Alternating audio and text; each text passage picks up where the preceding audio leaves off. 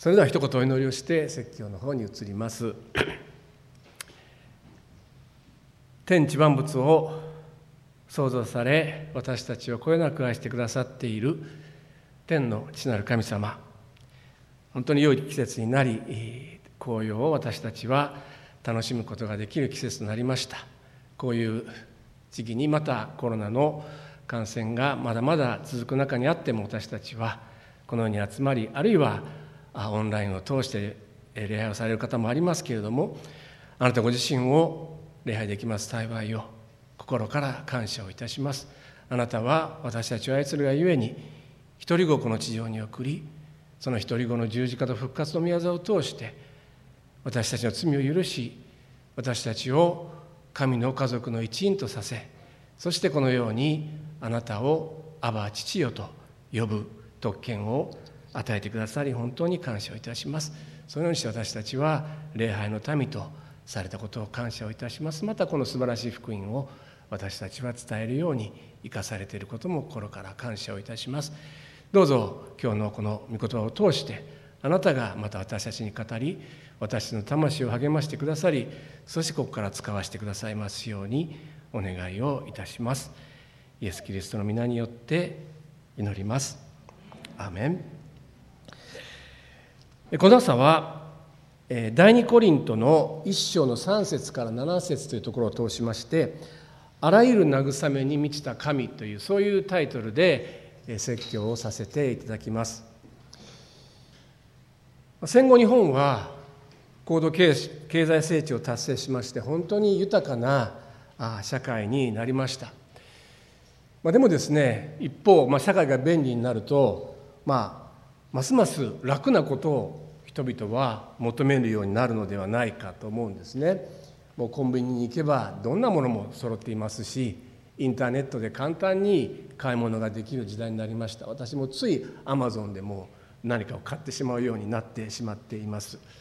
またこのようにオンラインでですね在宅礼拝ができるのもこのコンピューターやこの w i f i の発展によってそういうことができるようになりました。本当に私たちはもう便利な時代に住んでいると言えると思うんですね。まあ、でもある意味苦しいことを排除する社会にもなったと言えるのではないでしょうか。苦しむことが大好きだっていう人がいるとしたらちょっとおかしいと思いますね。でもクリスチャンになるということは時に避けられない苦しみがあるということを知るということでもあります。第二手モテの3章の12節でパウロは次のように言っています。キリストイエスにあって経験に生きようと願う者は皆迫害を受けます、まあ、でもそのことは同時に何かですね滝に打たれて一生懸命修行するとかあるいは無理な断食をして、えー、するとか自分に鞭を打つとかわざわざ苦難苦行を自分に課す。ということでもないと思います。そしてまた人の苦しみというのはその人独自のものだと思うんですね。ある人はある人の言った言葉が一生心に残りそれで苦しんでいる方があるかもしれません。またある方は壊れた家庭に生まれ育ちましたけどもしかしそれほど苦しみを感じずに元気に育ったという方があるかもしれません。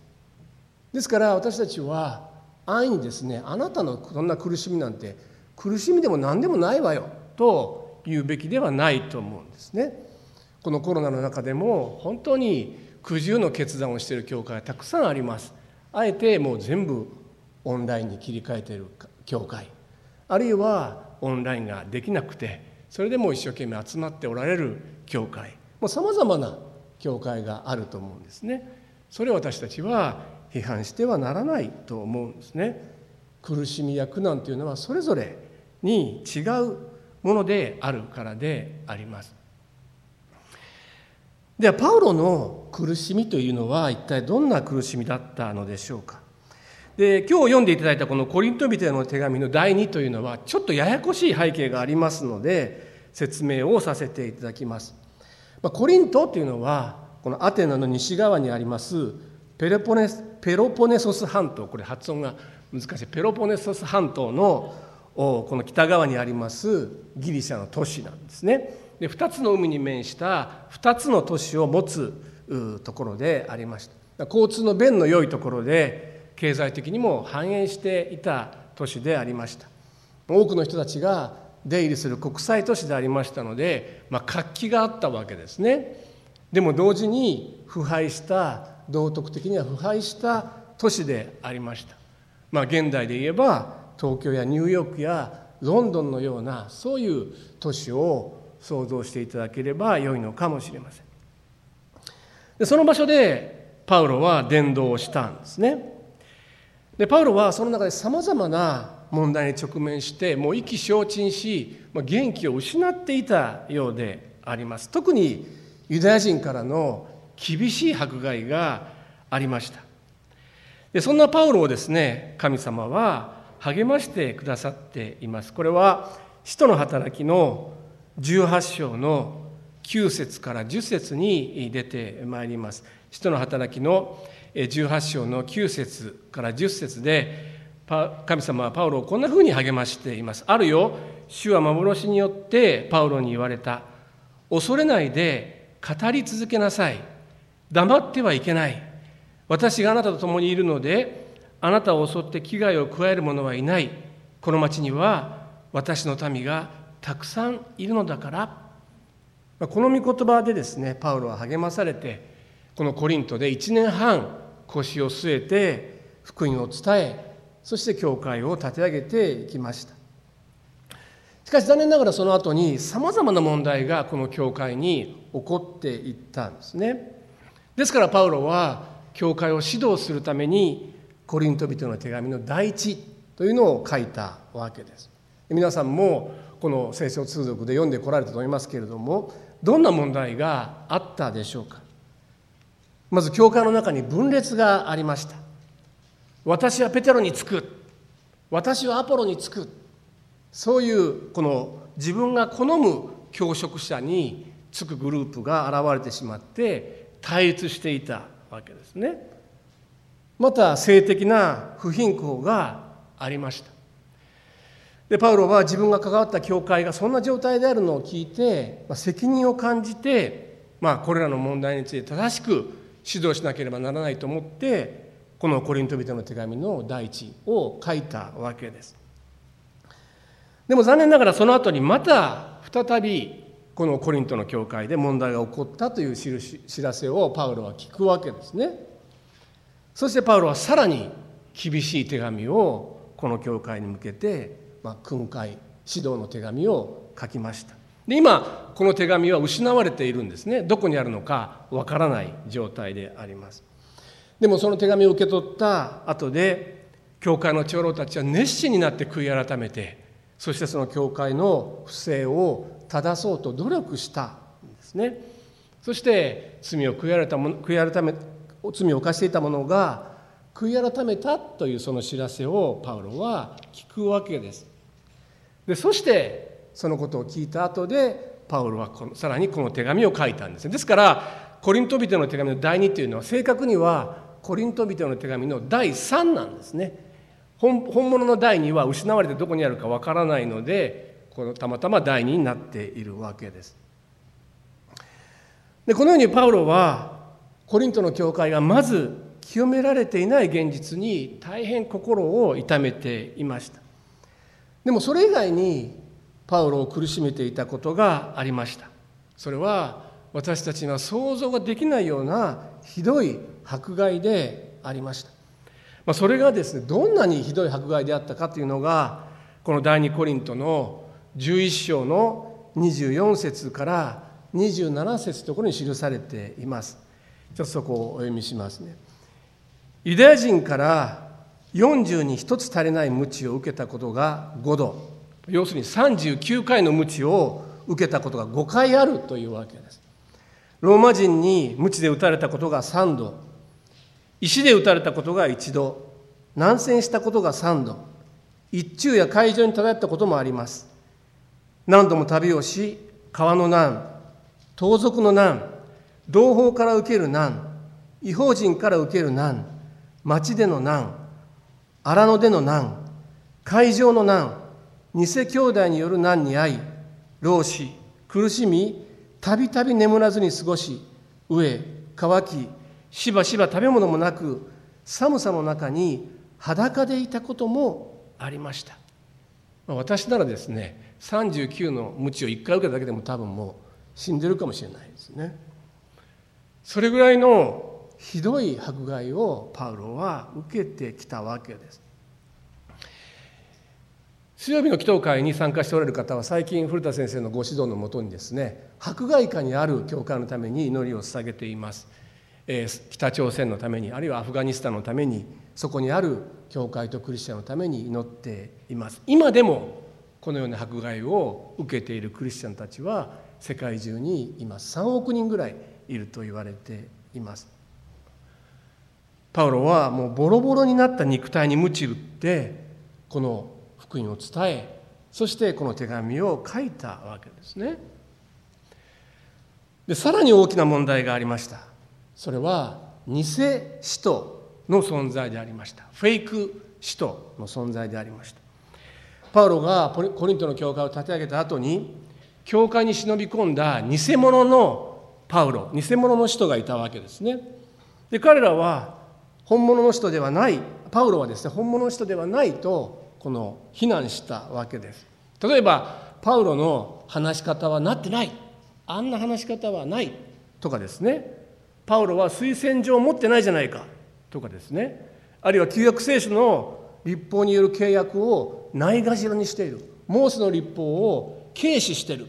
とかですね。いろんな言いがかりをつけてパウロの影響を教会から締め出そうとしていたんですね。パウロの苦しみというのは福音を伝えるがゆえの苦しみでありました。キリストに聞き従う教会を生み出すための苦しみでありました。三重の苦しみだったんですね。ユダヤ人からの言葉と暴力による迫害コリントの教会の信者たちの罪そしてコリント教会における偽使徒の存在でありました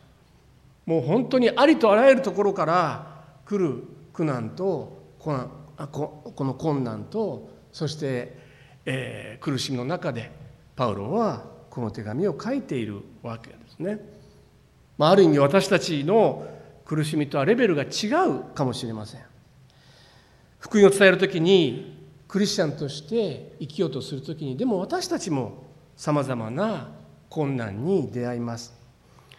あるいはそれとは関係ないかもしれませんけれども現在の新型コロナウイルスの影響によって仕事を失ってしまったりあるいは将来の予定が立たなくなってしまったりしている方があるかもしれません。で私たちはどうしてこのような苦しみに遭うのでしょうか？一体苦しみに何の意味があるんでしょうか？深い苦しみと悩みと困難の中でパウロが書いたこの手紙から学んでみたいと思います。まず苦しみは神の慰めを経験するためであります。4節をお読みします。神はどのような苦しみの時にも私たちを慰めてくださいます。私たちは苦しみのそのただ中で神の慰めを経験します。それは3節にありますように神ご自身が憐れみ深い父あらゆる慰めに満ちた神であるからであります。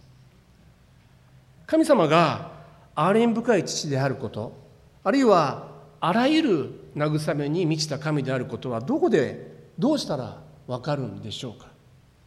それは私たちがイエス・キリストという方のことを考えるときに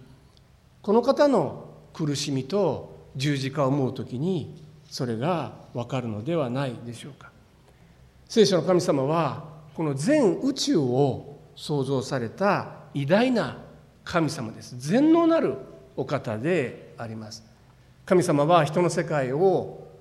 天から見ておられてそして人とは何と愚かなものなのかと言ってただ見下ろしていることはできたはずですね。でも神様はそうなさいませんでした。いやそうできなかったんですね。なぜならば神様は私たち一人一人を心から愛しておられるからです。神様は神の民であったイスラエルを本当に愛しておられました。ですからイスラエルがたとえ反逆し続けたとしてもイスラエルを何とかして回復しよう。この私の民を何とかしてこの神の形に回復しようと努力されたわけです。イスラエルを慰めようとされたわけです。そして最後に何とかしてこの全人類が持っている罪をその最大の苦難から救おうとされたわけですね。ですからその方法として神様は神であられる方なのに人となってこの地上に来てくださり私たちと同じ人となってくださって鞭打たれ十字架に貼り付けにされるまで人の苦しみを味わってくださったお方であります。ですから聖書の神様というのは人の苦しみを知らない神ではないんですね。人を救うために鞭打たれ棘だらけの茨の冠をかぶせられ唾を吐かれ罵られてくださったお方であります。私たちの神様は苦しみを通して救いを完成してくださったお方なんですね。ですからどんな苦しみの中にある人も私たちの神は慰めることができるのであります。で私たちが苦しみを通して神様から慰めを受けるのは何のためなんでしょうか？それは苦しみの中にある人たちを慰めることができるようにされるためであります。4節をお読みします。神はどのような苦しみの時にも私たちを慰めてくださいます。それで私たちも自分たちが神から受ける慰めによってあらゆる苦しみの中にある人を慰めることができます、まあ、皆さんの中にひょっとしたらご自分のお子さんをですね小さい時に事故や病気で失ってしまったそういう方があるかもしれません。もしそうであればそれは本当に大変な苦しみと悲しみであったと思うんですね。どうして神様がそのような苦しみを与えられるのかは私には分かりません。でも一つだけ確実に言えることはその方はその葛藤の中で子供を失った経験のない人には決してわからない神様からの深い慰めを経験されるのだということです。でそのようにして同じような辛い経験をされた人を慰めるようにされるのではないでしょうか。イエス様は神様であられるのに全宇宙を創造された方であられるのに人となってくださいました。人になったふりをされたんじゃないんですね。本当に完全に人となってくださったんですね。釘をされれば私たちは同じように傷んだのです。無実の罪を着せられてそして十字架で死なれました。イエス様の痛みはもちろん肉体的な痛みは凄まじいものでありましたけれどもおそらくそれ以上の痛みは父なる神様から見放される見捨てられるということであったと思います。イエス様は十字架の上で我が神我が神どうして私を見捨てになったのですか？と叫ばざるを得ませんでした。そのようにしてご自身があらゆる苦難を味わわれた方だからこそ苦難の中にある私たちを慰めてくださることができるのであります。それと同じように私たちもまたさまざまな苦難を経験することを通して他の人を慰めることができるようにされるのではないでしょうか。また神様から受ける慰めは私たちに苦難に耐える力を与えてくださるとパウロは言っています。6節ですね。私たちが苦しみに遭うとすればそれはあなた方の慰めと救いのためです。私たちが慰めを受けるとすればそれもあなた方の慰めのためです。その慰めは私たちが受けているのと同じ苦難に耐え抜く力をあなた方に与えてくれます。パウロはここで私たち使徒が苦しみに遭うのも慰めに遭うのもどちらもコリントの信者の人たちが慰めを受けるためだというんですね。そしてその慰めがコリントの信者に対して苦難に耐える力を与えるというのです。日本のことわざに「困難難事をたまにす」ということわざありますね。ちょっと難しいことわざですけども言葉ですけども、まあ、その意味は困難や苦労を乗り越えることによって初めて立派な人間に成長する、まあ、そういう意味だそうです。たとえ神様を知らない人であっても苦労や苦難苦難が益となることを私たちは、まあ、経験上知っているわけですね。しかし同時にあまりにも苦労したためにあまりにも大きな苦難を経験したために鬱になってしまう方やあるいは自暴自棄になってしまう人や人生に絶望してしまう方もあります。ですから私たち人間には神様からの慰めが必要なんですね。皆様ご存知のように私一等家内はカンボジアという国で宣教師として働いていました今日もカンボジア人のダネーさん来てくださいますけども、まあ、この国はですね1975年から79年の間にポル・ポト政権という政権がこの国を支配して約170万人の方々が命を失ったと言われている国です。まあポル・ポト時代には学校教育は全て停止され家族は大人と子供に分けられて水増しした、まあ、ほとんどですねお米が見えないようなお粥を1日に1杯食べるだけで強制労働させられて、まあ、バタバタと人が死んでいったそういう歴史を持っている国であります。そして結婚していない男女は強制的に相手を選ぶことなくもうポール・ポトの兵士が強制的にですね結婚させたんですね。私たちが友人となったカンボジア人の牧師がいます。クソル牧師というんですけどもこの3人の兄弟男の兄弟の牧師で、えー、その一番末っ子の方なんですけれども、まあ、なあのその方と知り合いになって証を聞いたことがありました。でこの方はポル・ポト政権が始まる前にもうすでにクリスチャンだったんですね。でポル・ポト政権が始まりました。そして強制的にこれから我々は結婚させられると聞いたんですね。その時に真剣に神様に祈ってです。神様どうかクリスチャンの方を与えてください。と祈ったんですね。相手の人がどんな人かわからないまま連れてこられました。そして「はいお前とお前結婚するように」って言われたんですね。そして生活が始まりました。何気なく「あなたはクリスチャンですか?」聞いたそうです。私はクリスチャンです。答えたんですね。そして2人は えー、クリスチャンとしての結婚を始めました。本当に素晴らしい神様からの奇跡だったんですね。3年9ヶ月もう地獄のようなところを通りました。しかしその凄まじい苦難の中での神様からの慰めでありました。私たちがカンボジアで奉仕をしていた時にはトゥムノプトゥムノプトク教会という教会の牧師をされていましたのでまあ、一緒にですね嵐の中伝道したりして本当に良い交わりが与えられました。とても無理やり強制結婚させられたような夫婦には見えないんですね。本当に恋愛恋愛結婚で結婚したんじゃないかと思えるぐらい仲のいい夫婦として今もご夫妻で奉仕しておられると思います。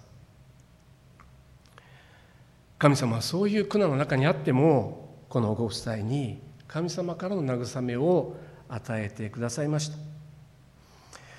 パウロはさらに苦難と慰めが共存していることこそが真の教会の姿だと言います。7節ですね。私たちがあなた方について抱いている望みは揺るぎません。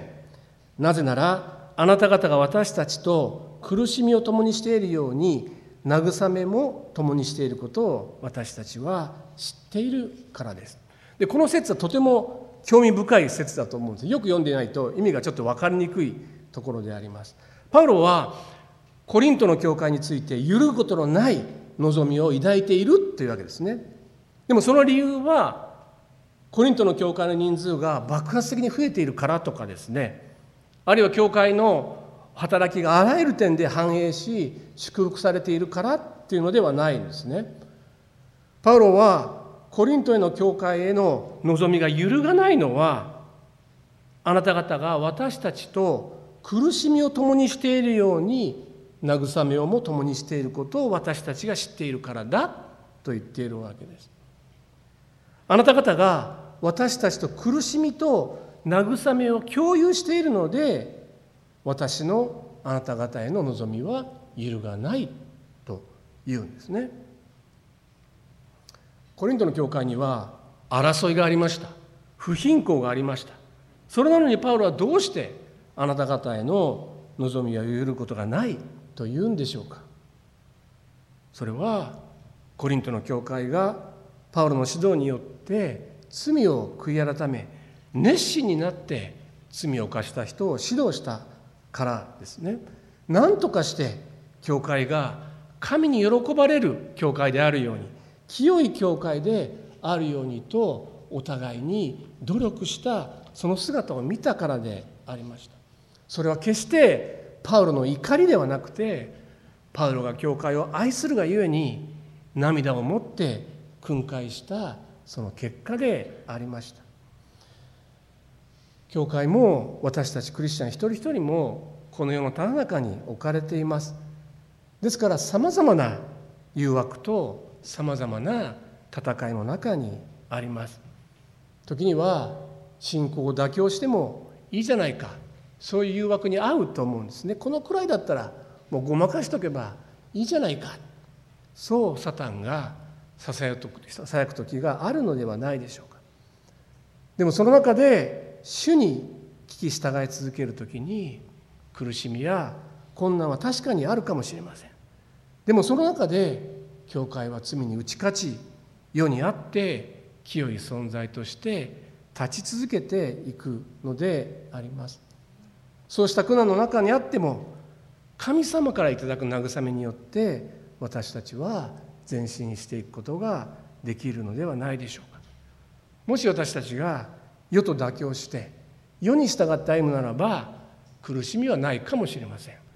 楽な道かもしれません。しかし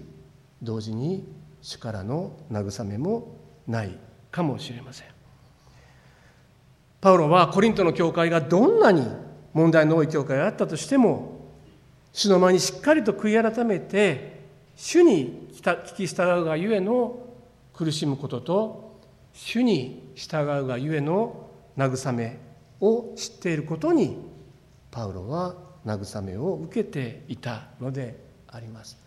それこそが真の教会だとパウロは言っているのではないでしょうか。私たちはどうでしょうか。主に従うゆえの苦しみを経験しているでしょうか。深い悔い改めから来る主の慰めを経験しているでしょうか。私たちの地上での生活はもう本当にさまざまなことが起こってくると思います。でもその困難の中で主に従い続けていきたいと思います。心をそぎそぎ出して互いのために祈り合っていきたいと思うんですね。そして世が与える慰めではなくて神様が与えてくださる慰めによって歩んでいこうではありませんか。そしてそれは何よりも主の御言葉であります。私たちは聖書の言葉によって慰めを受け聖書の言葉によって励まされ聖書の言葉によって神様に聞き従っていくことができます。また皆さんの中で愛を持って福音を伝えたにもかかわらず罵られたり迫害されている方はあるでしょうか。もしそういう方がおられるとしたら本当に幸いなんですね。それこそが旧約聖書の預言者たちがそしてパウロがペテロがそしてイエス様ご自身が苦しまれた苦しみだからであります。福音を伝えるがゆえの苦しみは決して無駄になることがありません。必ず神様からの慰めがあります。そして神様が与えてくださる実りが必ずあります。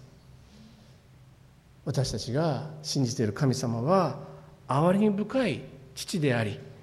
あらゆる慰めに満ちた方であります。そのようなことを私たちは知らされているわけですから今週もこの方に従いこの方に感謝しそしてこの方についていきたいと願います。最後にヨハネによる福音書の16章の33節の御言葉をお読みして説教を終わりたいと思います。ヨハネによる福音書の16章の33節です。これらのことをあなた方に話したのはあなた方が私にあって平安を得るためです。世にあっては苦難があります。しかし勇気を出しなさい。私はすでに世に勝ちました。お祈りをいたします。恵み深い天の地なる神様私たちは今日のこの箇所からパウロがどれほど凄まじい困難と迫害の中を生きてきたかを知りました。そしてそれはあなたの福音を伝えるためでした。それ以外の何者でもありませんでした。そのようにして福音が世界に伝えられそしてこの日本にまで伝えられたことを神様感謝をいたします。また神様私たちは本当に今この新型コロナウイルスの影響下にあってさまざまな困難や苦難を経験しています。あるいはこの病の中でオンラインで礼拝する方もあられると思います。でも神様どうぞ私たちが今経験している苦難の中で主を見上げることができますように私たちのために私たちを救うためにあらゆる苦難を経験してくださったイエス様からの慰めによって私たちは慰めを受けまた苦難の中にある人たちをも慰めることができるように神様私たちを一人一人を慰めの器としてお持ちくださいますようにお願いをいたします。イエス・キリストの皆によって祈ります。アーメン